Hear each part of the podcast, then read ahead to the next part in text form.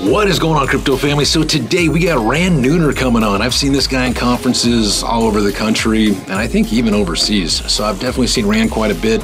Sat on a bunch of panels with him over over the past couple years. You know, always cool to hear his thoughts on things. Ran is the uh, co-founder and CEO of Onchain Capital. He's also on South African TV as a CNBC crypto trader. In this interview, we talk about him as a helicopter pilot.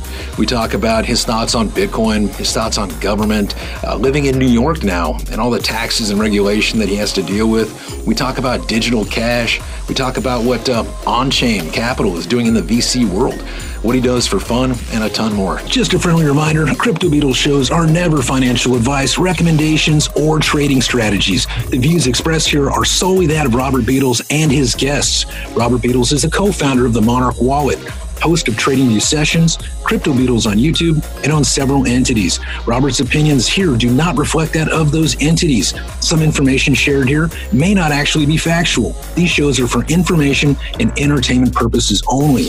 Never invest a single Satoshi or penny in anything without first seeking the counsel and advice of a professional financial advisor. Robert Beadles is not a financial expert or advisor. Investing in anything is super dangerous. You can lose all of your money, so always trade at your own risk. And one last thing before we get into this please help us grow the family.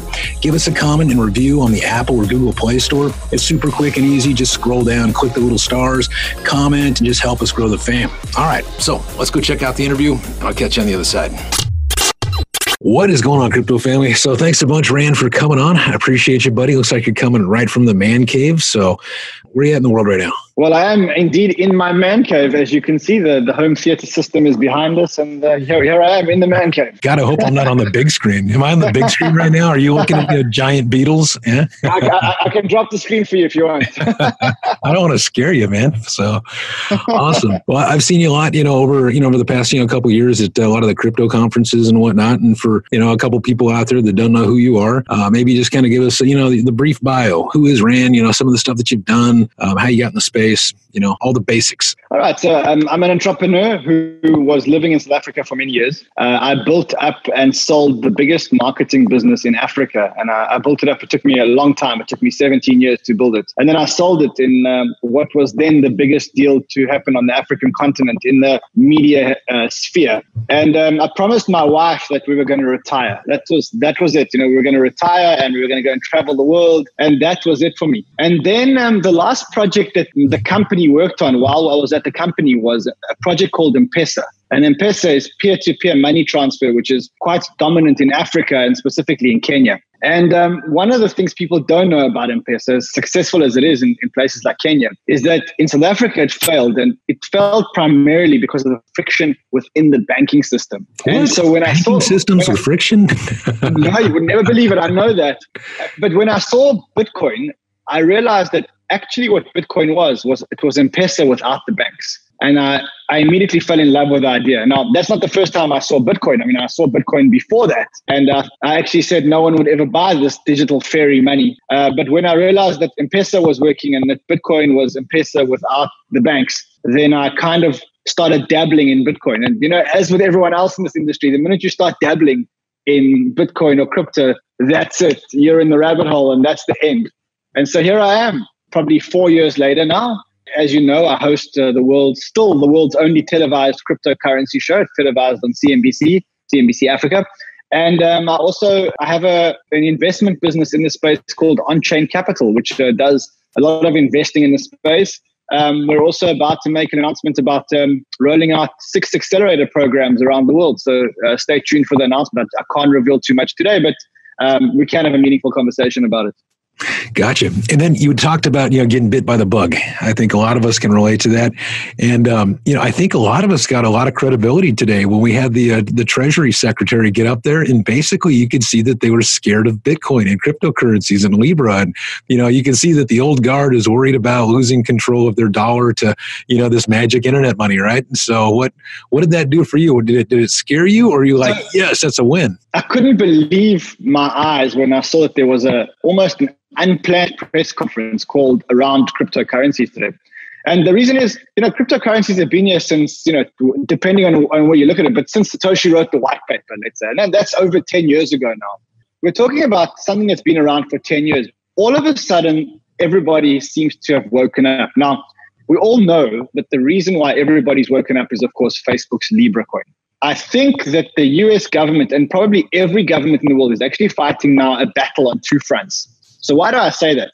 Up until now, governments have owned the financial system, and that's given them all the power that they've had. But you know, the person with the with the treasury um, has the power, and governments have controlled the treasury, and with it, of course, they've controlled the power. But now, with cryptocurrencies, they've lost their power, and that's one battlefront which they're fighting. They haven't taken that battlefront very seriously, and probably because we are a very small industry. We're you know 280, 300 billion dollar industry. We've been close to a trillion dollars. But now the second front has opened up, and that is governments fighting against big tech companies. And the problem is that now it's like, you know, it's like a country fighting on two fronts. They may be able to contain the cryptocurrency thing. They're keeping a close eye on it. They're keeping a little bit of tabs on it in terms of KYC, AML, regulating exchanges. What I don't think they expected was that their biggest enemy, which is big tech, actually joined the fight with cryptocurrencies. And that's very, very, very scary for them the way I see it today, um, Mark Zuckerberg may be the most powerful man in the world. Arguably, he has a population bigger than any country that, that, that, that exists. I mean, he's got a population of 2.2 billion people who all love using his services and use it every single day. And we've seen the power that, that this man has, and it's going to keep growing and keep growing and keep growing. And now, when you give him the treasury, and that's effectively what we're doing, don't for one second think we're not giving him the treasury here. The way I see it, just like some of the stable coin proposals that I've seen out there, it starts off backed by a basket of currencies. But then the then Libra, the currency itself, starts to build more trust than the underlying currencies. And then what happens is they just remove the underlying currencies. And then bam, you got the dollar. currency in the world. and yeah, you've got the dollar, right? and, and like um, dollar, it's silver. Yep. they just keep removing the assets, backing it, right? So, exactly. and then just in the end, they just say, trust me, it's worth something. So that could definitely that, happen here. I think the US is now in full blown panic mode. I mean, we saw that they issued that stop uh, instruction to Facebook. We saw a draft bill trying to prohibit big tech companies from linking up with financial services companies in the realm of digital assets. I mean, what kind of panic does that represent? These people are, are, are running around not knowing what to do. Today they issued a uh, emergency uh, or unscheduled press uh, report. Tomorrow there's going to tomorrow and Wednesday there are going to be two days of hearings. Good times ahead. Good times ahead. Yeah, I love it. But one of the things that I saw today, just like you said too, was where they were talking about keeping, you know, big tech out of, you know, basically, you know, digital currencies and things like that. But when you look at the big banks, don't they have more engineers and developers than people like Facebook? Wouldn't you consider like Goldman Sachs to be bigger tech than Facebook, even though Facebook has more users? Potentially. And as you know when you think of it as kind of like tech for social media. But when you think about the you know just kind of the monetary you know i guess structure underneath all these banks that's run by engineers and coders who do you think has more tech? Who has more programmers? You know the difference here is um, i don't think it's a function of who employs more tech and programmers. I don't think that we can dispute that Google and Facebook are light years ahead of any bank when it comes to technology. Don't forget that the current banking system, and primarily in the US, this is something that I've recently been initiated into, is the banks are a front for the central bank and the government. They act under the regulation and the control. Every single move that the banks make in this country is highly, highly, highly regulated. So, you know, when you walk into a bank, they decide whether they can give you a loan or not give you a loan, not based on their own decision, but based on rules that the government has put in place.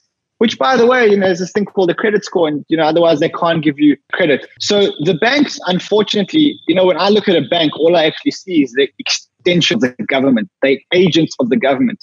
Yes, they can disguise themselves as having shareholders, but when the shit hit the fan, like we saw in 2008, who took ownership of the banks?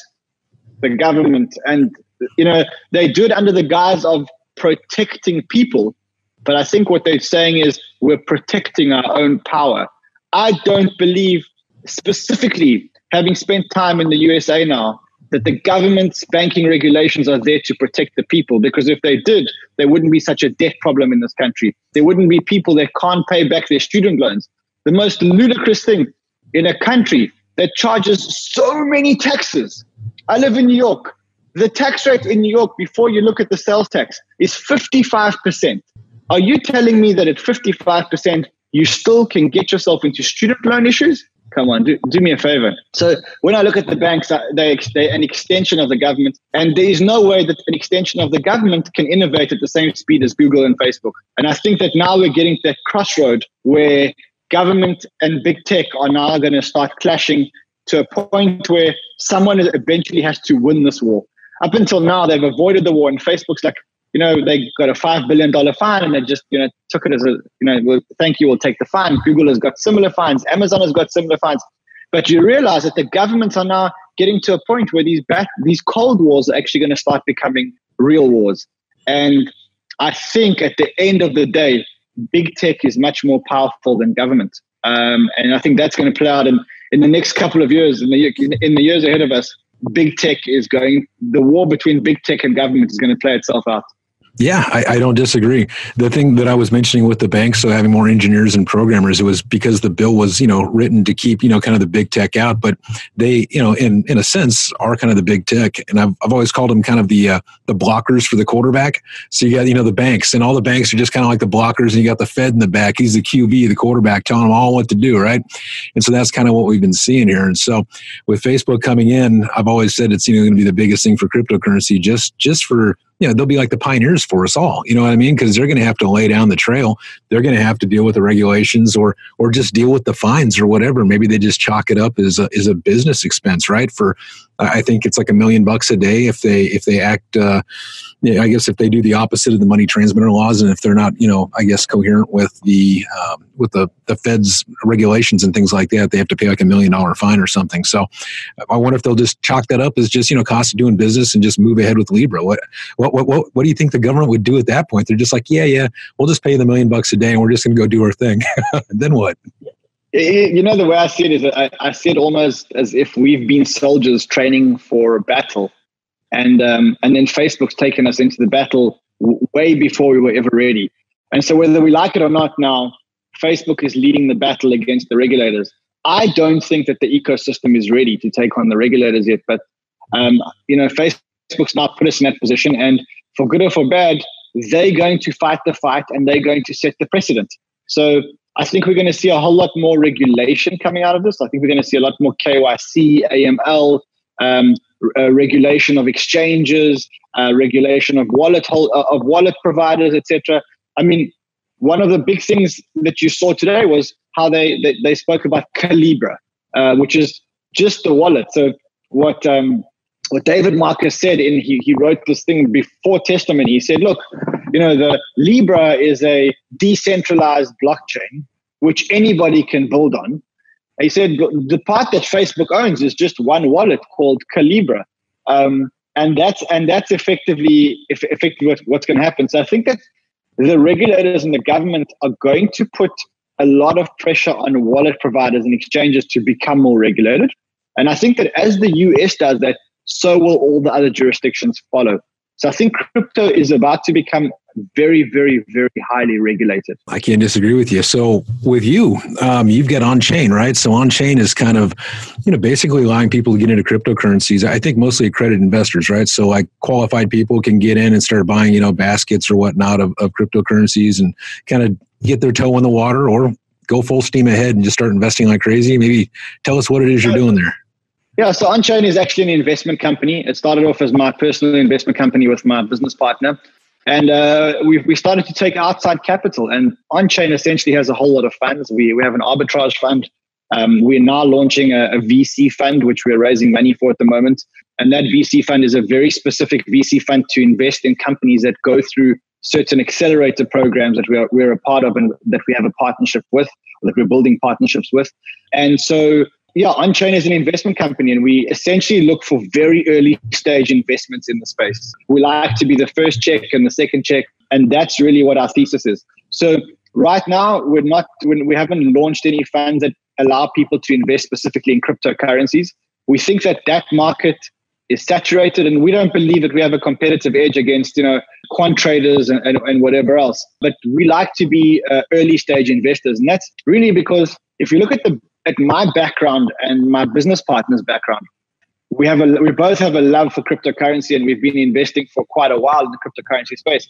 But more than that is, you know, in my old business, essentially we built and sold a group of 15 businesses, which we fostered internally and entrepreneurially in our group. And that became the biggest group, and that exit was highly publicized. Was an exit of over $150 million. And my business partner, other than having uh, a lot of exits, also has been running programs, accelerator programs for a while. And so he has, between us, we know how to take early stage businesses and help them grow and help them build. And take that and couple it with our thesis on cryptocurrencies. And that's what we're building. And our next fund is by far the most interesting fund that we've had. It's going to be a, a, a 25 to 50 million dollar venture capital fund, first and second check in, and it's going to be spread across a whole lot of companies that go through the accelerator programs.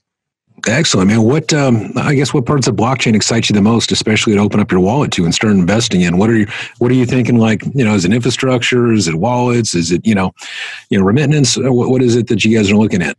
I mean, last year, if you would have asked me this question, I would have said to you, it's protocols, protocols, protocols. It looks like we've been, ironically, we've been protocoled out, but at the same time, we haven't found a scalable solution. I don't know if you saw um, just this weekend this ridiculous proposal to scale Ethereum using the Bitcoin Cash network. Um, how is how is that ridiculous? I love it. I think that's awesome. You yeah. two powerhouses come together that make one that make one killer baby.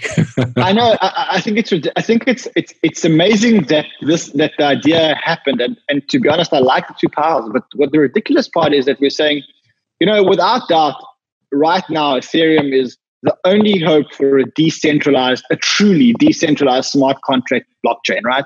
Unless you say, okay, Bitcoin is going to fulfill that through secondless or um, uh, other solutions like RSK or whatever else. But Ethereum is really the one that's positioned. You know, when you look at things like EOS and Tron, I mean, whereas they are probably sufficiently decentralized, they're not really decentralized. And then you've got other projects which are in the pipeline, things like Casper Labs with their project um, and Solana and a whole lot of others, you know, uh, in, terms of these protocols. We're saying, look, we haven't found the right protocol, although we think there are one or two in the pipeline. I, I did mention that Casper Labs is, is launching, and there's a whole lot of other ones um, that are launching soon. And so, what we like is we like the, the, the second layer solutions that work around them. So, things like wallets, things like exchanges, um, things like, uh, I don't know, anything that works around it that allows for mass adoption. And that's really what our thesis is. Where we're not running to is we're not running ahead in the DApp race. We're not convinced yet that uh, we're ready to invest in DApps, but there is a, there are a whole lot of protocols that we are investing in. Again, I think just to reiterate, the new venture fund which we're launching invests programmatically into any company that goes through the accelerators. And that means that actually we have no control. As long as the company is accepted into the accelerator, the company gets an investment. Mm, interesting. So how how I guess are they chosen then? Is there a board? How does how does the accelerator you know uh, get chosen? Or the people that run through it? So we are. So what happens is we take applications for a certain period of time, a couple of months. After the applications are taken in, uh, we I mean typically we get about a thousand applications for a program, and um, we whittle them down by speaking to companies, reading proposals, going through pitch decks to about fifty or hundred, and then we actually meet the companies individually and uh, we then have a, an investment committee uh, which makes a decision as to which 10 to accept into the accelerator. And once that's done, then the companies automatically qualify for uh, various types of investment with us. Interesting. So, what's the typical investment that would go into one of these accelerator projects? So typically, there's about uh, as they enter the as they come in the doors, there's between a hundred and two hundred thousand dollars available for investment. But then, of course, the objective is to follow on with these companies and to keep going with them. Uh, we make available up to about a million dollars per company, maybe even one and a half million per company. But again, that, that's only after a process of, you know, we take in 10 and there's a process that goes up. And eventually, we, what we like to do is we like to follow the top one or two right through to the end. And um, we've got a programmatic system to invest into this. Awesome, man. Then you got some all stars on your team too, right? You got uh, Fluffy Pony from Monero. Then you got Michael Jordaan, not not the Michael Jordan though, right? For basketball. Or is it your yeah, exactly. So uh, we've got Fluffy Pony. Fluffy Pony is on our on our board, and he's of course an amazing technical resource. Michael Jordaan is a very interesting guy because he was the CEO of the biggest bank in South Africa, but also the most innovative bank in around the world. So you know, when he was there, they won the, the, the an award. I don't remember exactly which award it was, but it was an award around being the most technologically innovative bank. And he's an amazing young bank CEO. Like you'd never imagine that this guy was a CEO of a bank, and he's got a love for crypto.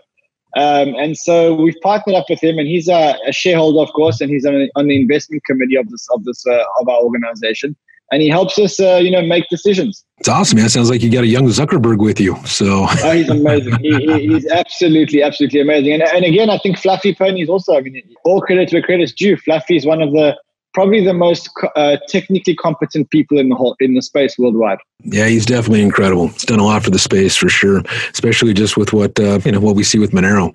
But you're in New York, man. This is like the most anti-crypto country you could go to. I know it's a state, but it feels like a country because I think what is it like 80% of the country's wealth is there or something like that, but through the banks. What made you pick New York, man? I mean, can you even trade crypto there? Are you allowed to like buy and sell and earn interest and things like that?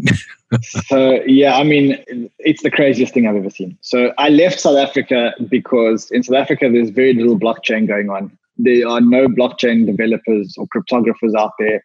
The level of maths and science in general is not a very high level of maths and science. And what I found was that I found that I was commuting a lot to the United States to come to conferences and to meet with companies that I'm working with. And so I was tossed, I was faced to make a decision in terms of where did I want to live for a while. San Francisco is not my favorite place to live in the world. LA doesn't have the same spirit and blockchain scene. And so I thought what I do is I come to New York for a short period of time. And that would be my, my bridge or my entry point into the United States. Let me tell you what a culture shock it has been. I mean, it is the most highly over-regulated, unentrepreneurial place I've ever come across in my life.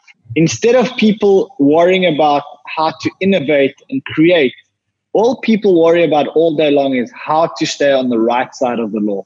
I've never ever experienced anything like this in my life. And I it baffles my mind that any innovation would come out of New York. Yeah, I hear you. The the fact that you said you came to New York kind of baffled me. I'm thinking, man, why didn't you stop at Florida?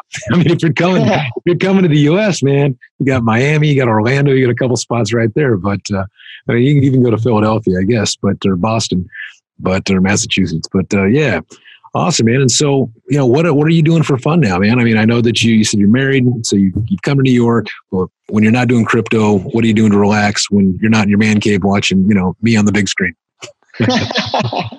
yeah, so look, I've got three kids. I've got three young kids. I've got a three-year-old, I've got a one and a half-year-old, and I've got a two-week-old or a three-week-old.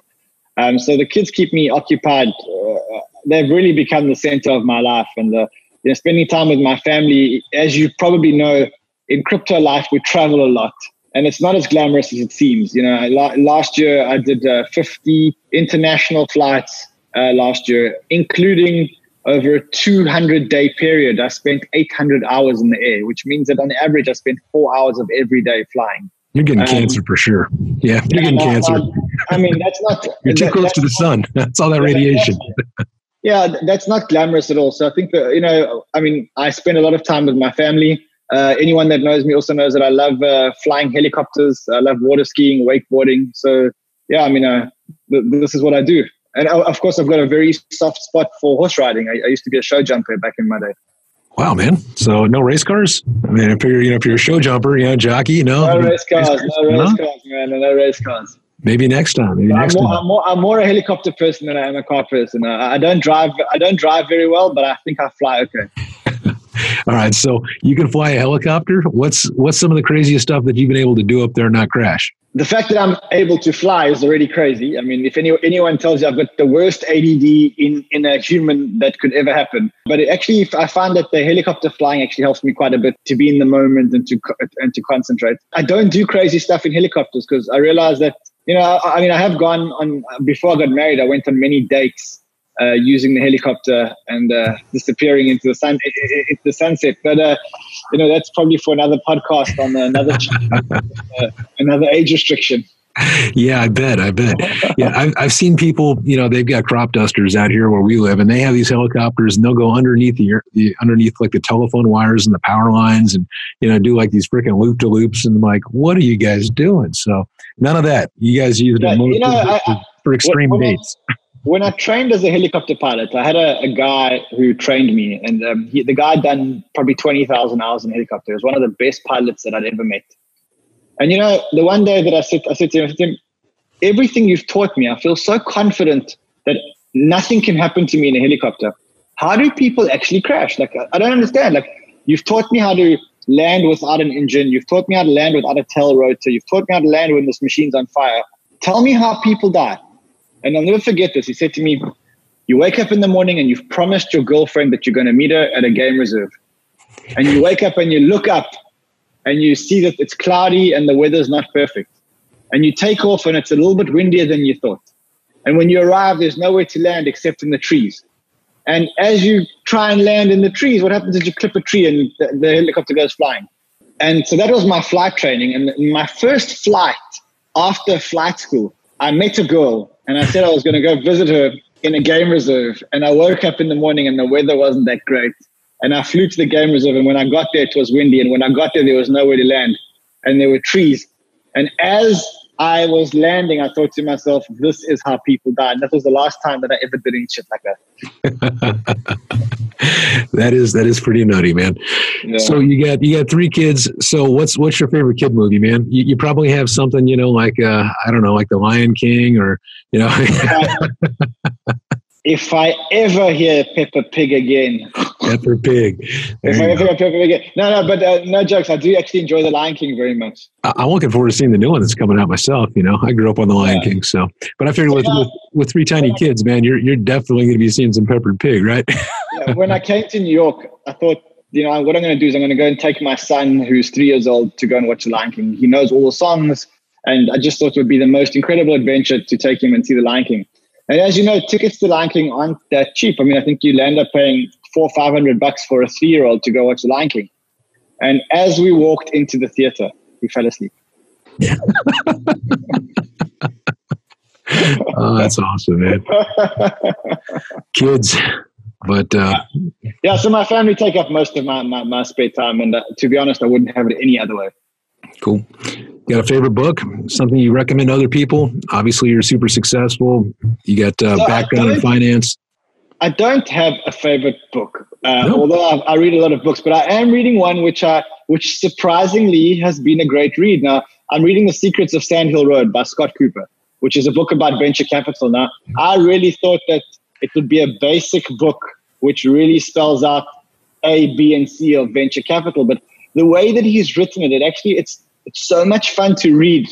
And I've been reading it on the last like three or four flights that I've been on. And I, I, to be honest, I can't put it down. It's awesome, man. Yeah, Tim Draper, all those guys over there, Sand Hill Road. It's pretty iconic over on this on this side of the country. Yep. All right, and then uh, last question for you, man. If you had a time machine you could go back or forward, when would you go? But you had to stay there though. You couldn't come back, so you could only go backwards or you could only go forwards. But it had to be to a specific date, and you couldn't come back where, why, and when? Hmm. I know you want a juicy answer, like to go back onto one of the dates that I was on and to stay on that date for as long as I can remember. Like yesterday, that's for, short Bitcoin. That's for another. That's for another channel. That the one with the age restriction. Exactly. I mean, I mean it, it, would be wrong of me to say that I didn't want to go back to the, you know, you know, when Satoshi wrote the white paper there or thereabouts, and probably 2010, and you know, start getting my hands onto some real Bitcoin and you know, then stay there for a while and watch it grow as, as time passes by. I think that's a big dream that everybody in crypto has. If only I had got in earlier. Yeah, you definitely hear that quite a bit. Good old Satoshi. Well, now is earlier. Now is earlier.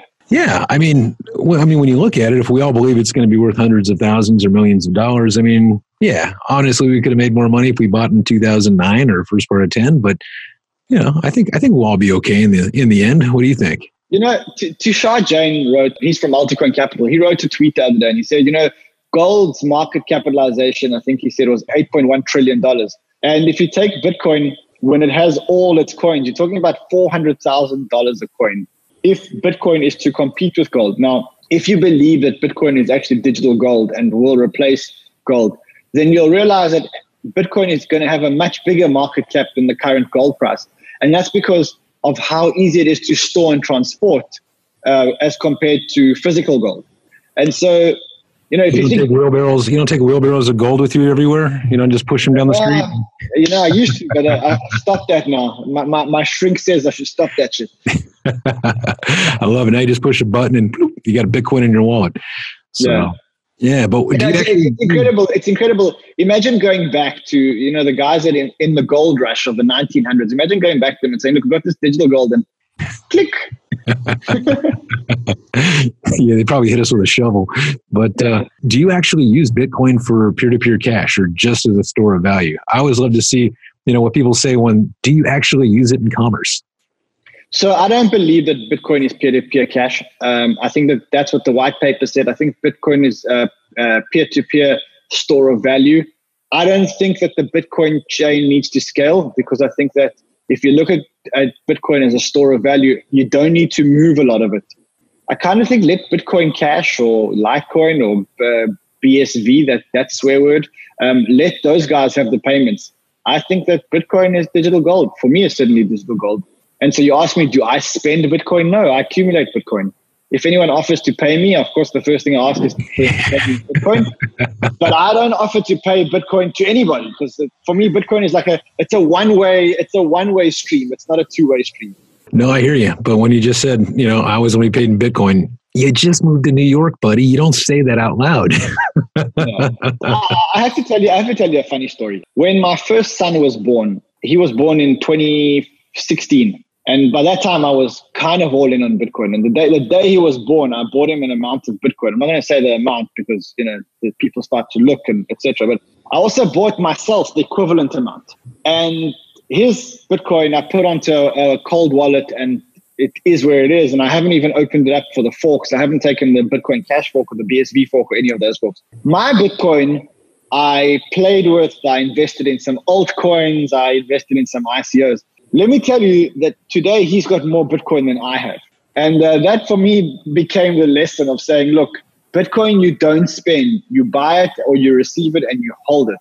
And uh, it's something that you hold. The way I see it, my parents, we, we five boys and we came from a relatively humble and quite a poor family. And my parents had to save their whole lives so that I could have an education.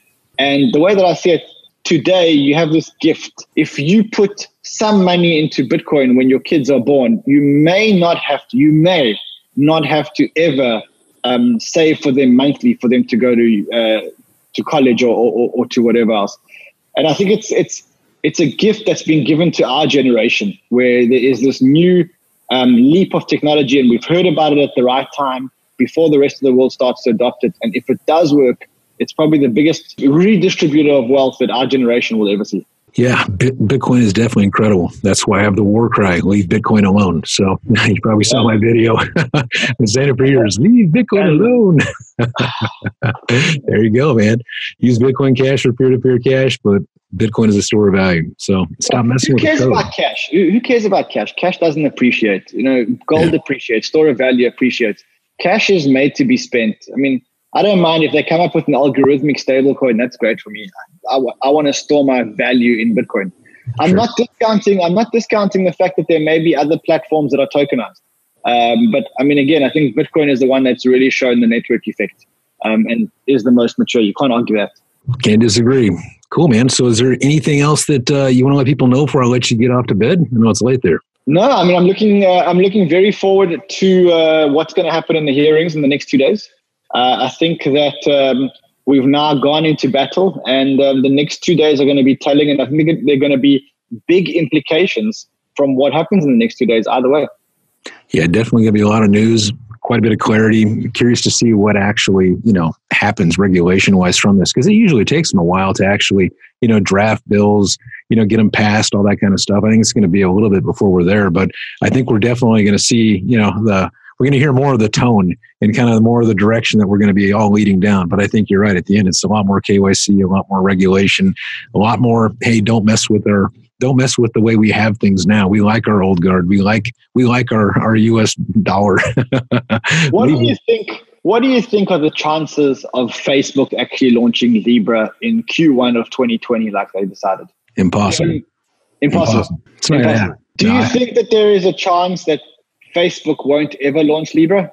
Yeah, there's a, there is a chance. Only because I mean, I would say that there's a chance, but I would say that it's probably less than a 10% chance. They failed once before with a digital currency. It wasn't crypto, but I think that they, you know, with the team that they've assembled with you know, kind of the money that they have backing them, they're going to make it happen. They're going to make it happen for everybody. And uh, I think it's going to be pretty incredible one way or another just for the space and for all the visibility that's going to bring people. But I, I, still think we're a ways away because the government moves really, really slow. You know, unless you're Al Capone or somebody like that, they move in like a like a ton of bricks, right? But when it comes to like passing legislation and regulation and you know, kind of you know explaining to us the the, the I guess the legalese and to be clear on how everything's supposed to work, I think that's going to take a little bit of time. So, uh, do, you think that, do you think that after Facebook coin launches, the next coin will be the Amazon coin? I mean, Amazon does do many more transactions than Facebook does today, right? See, the thing with Amazon though is Bezos is pretty brilliant, right? So I don't, I, I do think he'll have his own crypto, but I think they offer more of the tech stack. They're offering servers and nodes to the world, right? So they're kind of blockchain agnostic, rather than them planting their own flag and try to be, you know, really divisive. They could just say, "We're open. We're open for business, baby. Come on down." Run all your nodes with us. And then they would basically be, you know, the blockchain hub for everybody. You can already see the CIA trust them with with their storage, the Washington Post, governments. I mean, so why? I mean, they could use a, a currency of their own. I imagine they will, but I don't think they're going to go as far as like Libra and Facebook. I think they're going to try to like be the, you know, be the utility for all blockchains. Amazing. Amazing. That's just my own take, Bill. I could be wrong. I am a lot. Let's wait and see. Exciting times ahead, and Sydney a great place to be playing. Right on, brother. Well, I'm sure I'll see you at the next conference. I've got uh, pretty much like one or two every month, so I'm sure I'll see you on another one or sit on a panel with you again here soon. And but uh, I'll let you get at it, and we'll have to do this again sometime. Great. Thank you very much for having me on. It's been a great honor. Thank you very much. Anytime, Ran. God bless. Hey, welcome back, everybody. Huge thanks to Ran. Appreciate you, buddy. Look forward to seeing you at some more conferences and seeing all the cool stuff that you keep doing in the space. Just a friendly reminder Crypto Beadles shows are never financial advice, recommendations, or trading strategies. The views expressed here are solely that of Robert Beadles and his guests. Robert Beadles is a co founder of the Monarch Wallet host of TradingView Sessions, Crypto Beadles on YouTube, and owns several entities. Robert's opinions here do not reflect that of those entities. Some information shared here may not actually be factual. These shows are for information and entertainment purposes only. Never invest a single Satoshi or penny in anything without first seeking the counsel and advice of a professional financial advisor. Robert Beadles is not a financial expert or advisor. Investing in anything is super dangerous. You can lose all of your money, so always trade at your own risk. Please help us grow the family. Give us a comment and review on the Apple or Google Play Store. It's super quick and easy. Just scroll down, click the little stars, comment, and just help us grow the family. God bless you. Love you. Until the next one, talk to you soon.